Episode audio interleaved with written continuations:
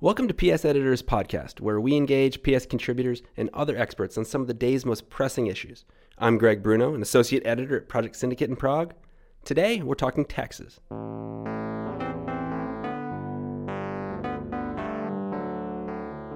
In the run up to last week's Senate passage of the Republicans' controversial tax plan, Donald Trump's White House was doing a lot of selling. Invoking the Reagan era tax cuts of the 1980s, the administration claimed the overhaul will help businesses of all sizes prosper, cut taxes for the middle class, and simplify the tax system for everyone. Today's guest has some serious problems with that rosy assessment. Jeffrey Frankel, a professor at Harvard University's Kennedy School of Government, served as a member of President Bill Clinton's Council of Economic Advisors. He is also a research associate at the U.S. National Bureau of Economic Research. Let's give him a call.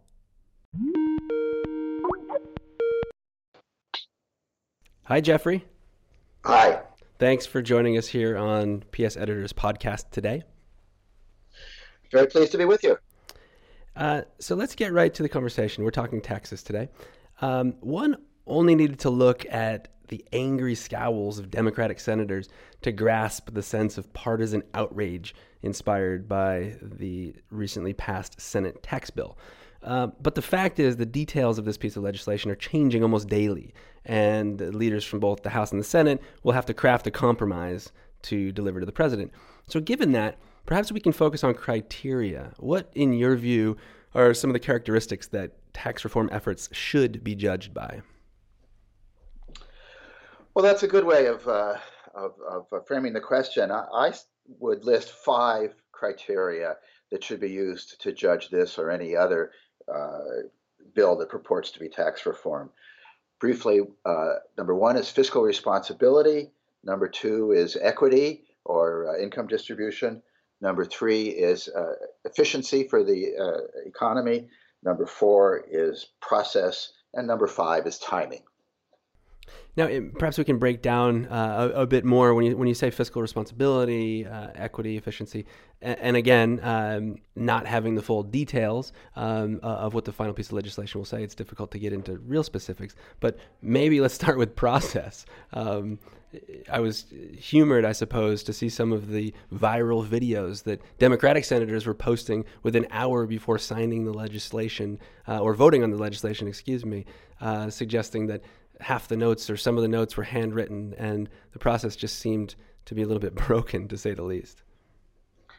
Yeah, well, uh, that uh, handwritten handwritten notes and the fact that the, uh, the Democratic senators had gotten those uh, versions of the bill, not from their fellow uh, colleagues or uh, fellow uh, senators and congressmen, but rather from uh, lobbyists uh, on, on, K Street who had been uh, shown that the, the, the, the, most recent drafts by the Republicans in the, in in, the, in, the, Congress. It's pretty outrageous. I mean, the process ha- has been outrageous. clearly, this bill flunks the criterion of bipartisanship. Um, uh, and the 1986 uh, tax reform, which I'd like to harken back to, uh, was bipartisan.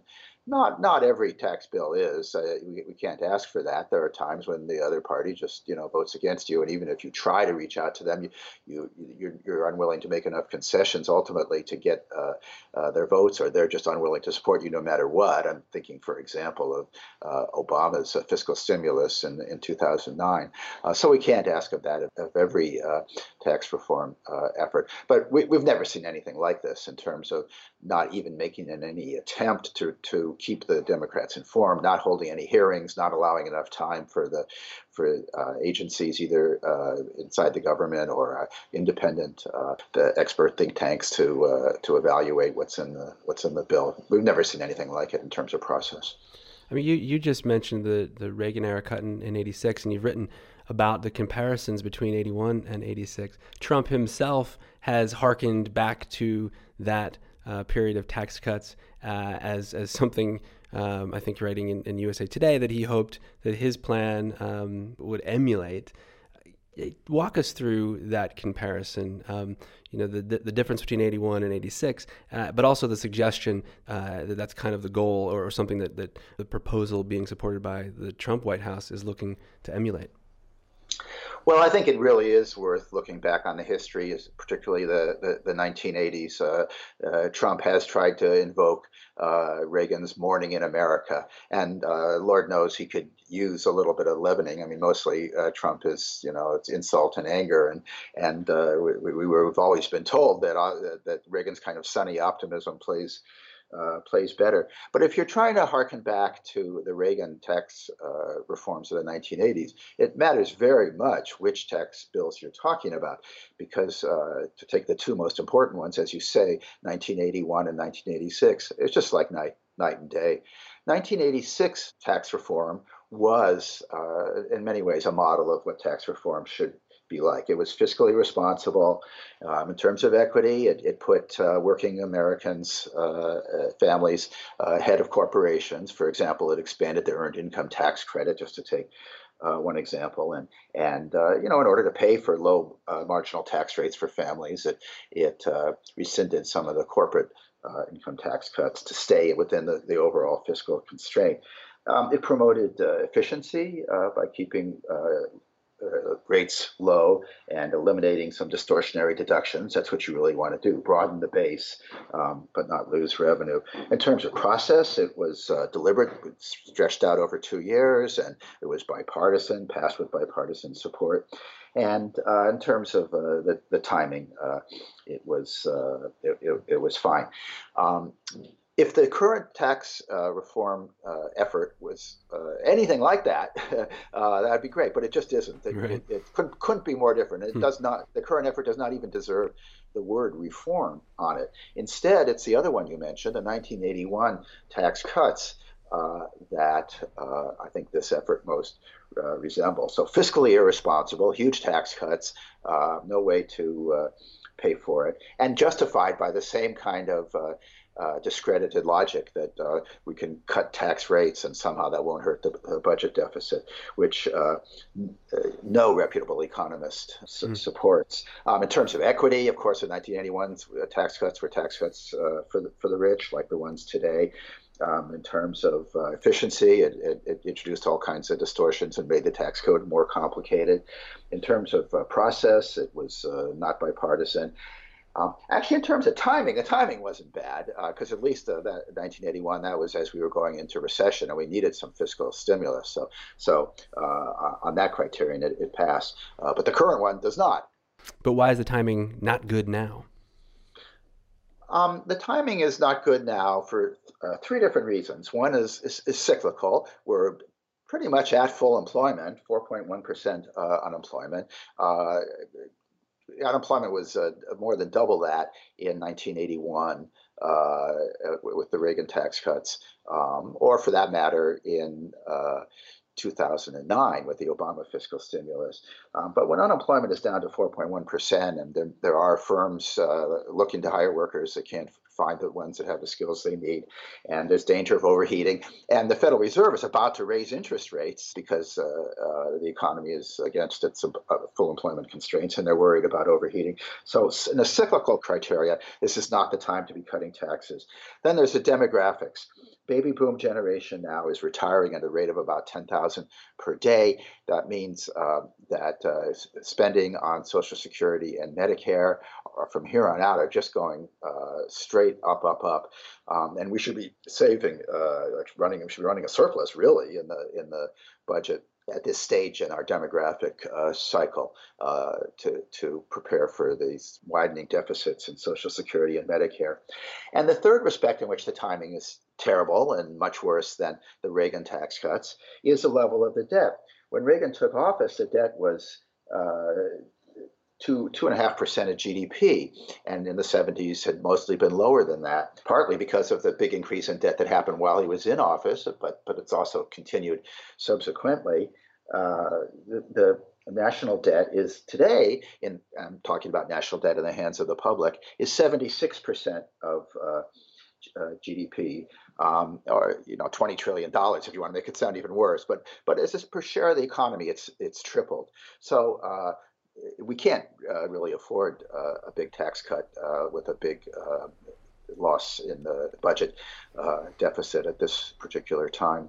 So that begs the obvious question of why. You know, I was reading today that the topic itself is deeply unpopular with the American public. You know, and there are there are, I suppose, questions as to what the GOP is hoping to achieve with this overhaul now. Is this about uh, politics in 2018 and shoring up a base, um, or is it about something entirely different?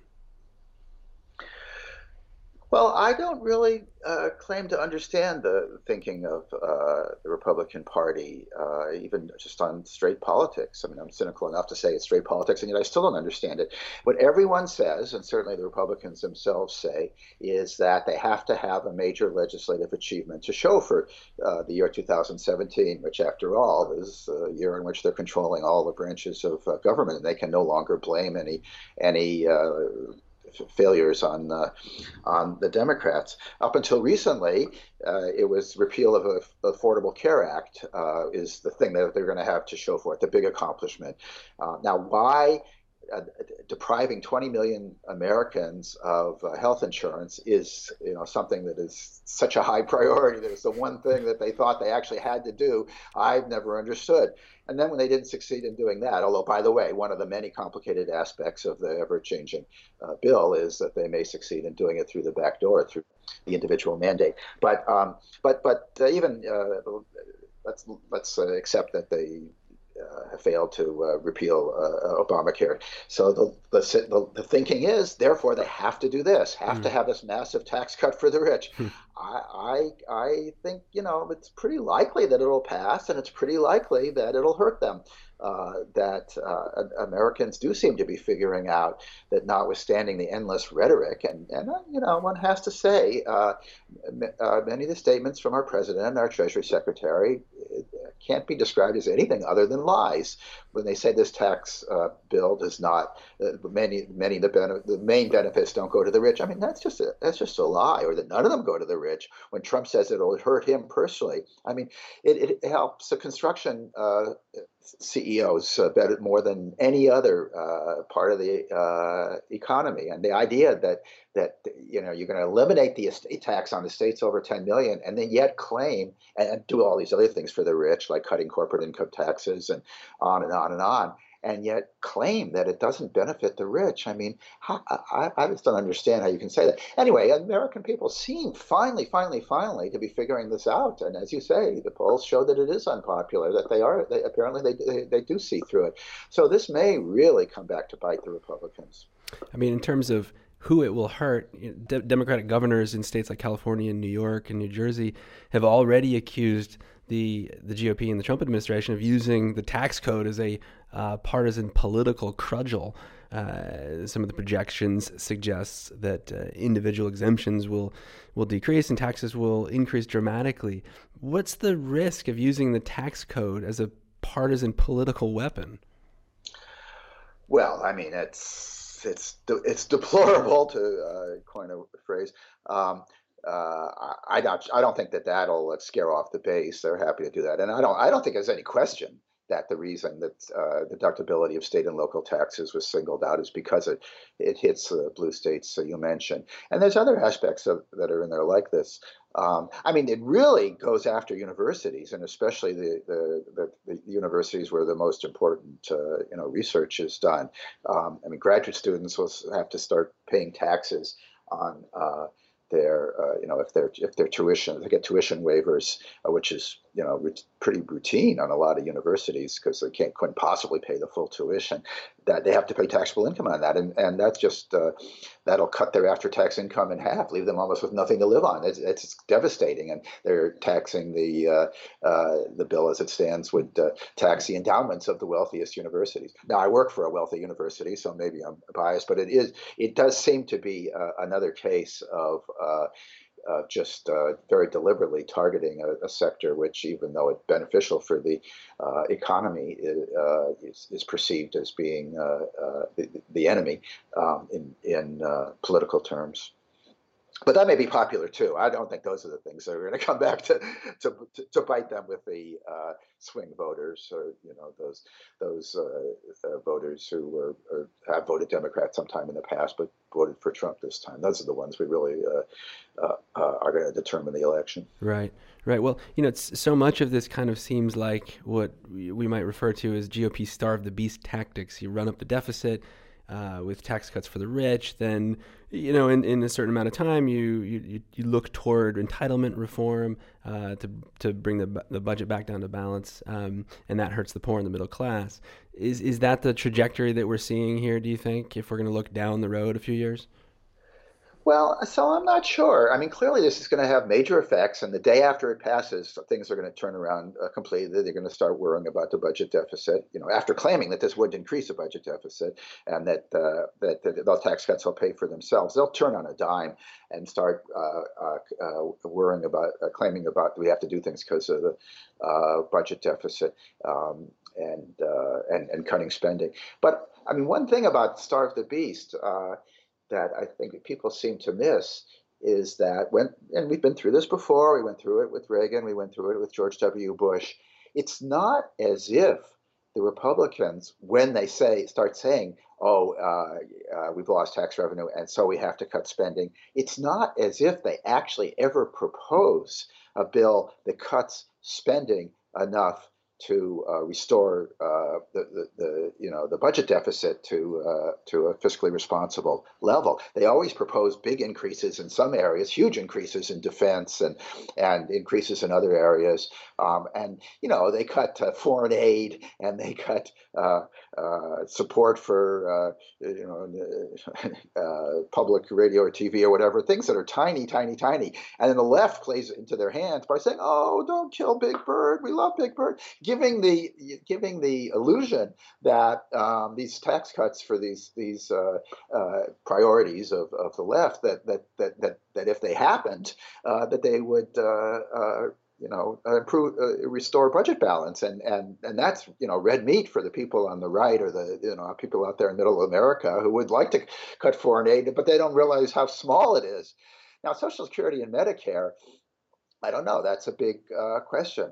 Um, it's it's uh, the number of uh, uh, one theory is that's their goal, uh, and the uh, um, the Speaker of the House has, has has said that. But the pattern most often is that is that they don't. That it's so unpopular to say you're going to cut Social Security and Medicare is so unpopular that that uh, very, very, not that many Republican politicians uh, are willing to say it uh, explicitly. So I'm, I'm not so sure that hmm. that's mm. in the cards. Right. Um, well, it's an interesting way to bring this kind of back full circle to look at what happened after the Reagan cut in 1981. Quite quickly, as the deficit grew, uh, the Reagan White House realized or sought to roll back some of those cuts relatively quickly. Um, is today's GOP tempting a, a similar type of outcome? Um, you know, and given the role, I suppose, of GOP mega donors in pushing this bill, is that something that that uh, the GOP can afford to backtrack on? Well, uh, first to uh, address, you mentioned the GOP mega donors, and of course, I, I, should have mentioned when you asked about the motivations why the Republicans doing that. The the a very common interpretation is that this is what their donors want them to do. And, and you know, one of the congressmen said that his donors were telling him, if you don't get this tax cut done, don't call me again uh, for a contribution again. I mean, that's obviously playing uh, some role. Uh, I tend to put a bigger role on ideology, um, but you know, they, they, you don't have to choose between the two explanations. Um, one thing I'll say for Ronald Reagan is that he was willing to shift course if the facts had diverged from what he expected, which they often did, and if his uh, if his aides were t- telling him the facts were diverging and proposing uh, mid-course uh, corrections, he would do it. And and a good example of that is the one you named. That when in fact the tax cuts uh, did not pay for themselves and the budget deficit did go way up, which it did, uh, more than doubled, uh, let's say, between as a share of GDP even between 1980 and 1983. Um, after the tax cuts have been fully phased in. Uh, when when the reality turned out to be different, he shifted course, and so they did in 1982 raise taxes, and this is sometimes uh, called correctly uh, the biggest increase in taxes um, that we've had since uh, since 1970 uh, or earlier.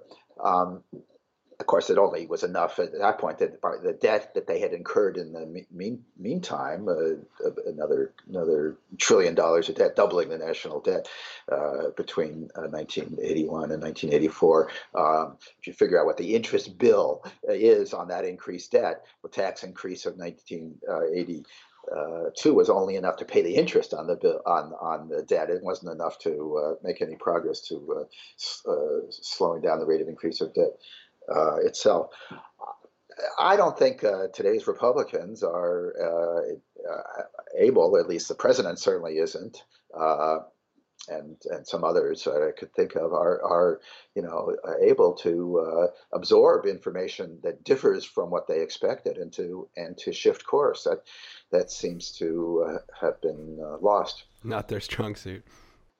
Uh, not, not, yeah. I mean, Trump clearly, uh, but also, I mean, George W. Bush, who of course looks much better uh, in, in comparison now. But but it wasn't really till the very end of his eight years that he started to give up some of his uh, cherished assumptions about tax cuts and uh, the, the, wisdom mm-hmm. of, of, invading various countries and uh, investing in levees around New Orleans. And during the, his most of his term, he really stuck by his assumptions. Mm. So it's a matter of, in some ways waiting to see what, what sort of legislation is, is combined in the uh, the House Senate versions that arrive on the president's desk. Um, best guess uh, and, and, prediction, it sounds like uh, from your vantage, uh, certainly not very rosy. Yes, I mean, and we know a lot of what's what what is going to emerge, assuming it passes. So cutting corporate tax rates probably to twenty percent, although even on that, there's they may because uh, they're still desperately short of revenue. They may have to uh, maybe that's a place they'll have to give away and not not go quite down to 20% on the corporate tax rate and only go to 22%. Um, it's going to lose a, a $1.5 trillion of revenue over the next uh, 10 years uh, personal taxes. They're going to raise the standard deduction and leave some uh, middle class families better off and some worse off. Uh, in the first few years, pro- probably uh, benefit more middle class families than hurt them just in terms of the direct tax, uh, effects. But then towards the end of the 10 years, to satisfy the revenue constraint, the, uh, the tax cuts for uh, uh working families uh, disappear so that uh, a majority of families working earning less than 75,000 will, will, will lose. Um, so, so, much of that is, is, is pretty clear. They're clearly going to cut back on the ability to uh, deduct state and local taxes from your federal taxes, but uh, exactly how severely they're going to cut back on that is is still uh, unclear. Uh, whether this uh, uh, the backdoor way of sabotaging Obamacare goes through or not is is not quite known regarding the the individual mandate. I think they're going to abolish the estate tax. Uh, and there certainly will be a lot of things uh, that we don't know for sure. Uh, when we open the bill after it passes, there's going to be all kinds of goodies uh, for special interests mm-hmm. that, that no one knew about ahead of time because they're rushing it through uh, so fast. Well, all I can say is I hope Big Bird survives. well, the fact is, uh, Big Bird no longer gets much money from the federal government anyway. um, well, listen, I, I want to thank you for that fascinating, if slightly depressing conversation. Uh, you know, it's all depressing these days. well, that's a good way to leave it. Um, thank you so much, Jeffrey. It's wonderful to talk to you. My pleasure. Thank you. That's all for this episode. Thanks for listening. Be sure to rate and review our podcast and subscribe on SoundCloud, Stitcher, and iTunes. And if you like our content, our annual magazine is available for order now. It makes a great stocking stuffer. Head on over to our website, prosyn.org, to order your copy. Until next time, I'm Greg Bruno.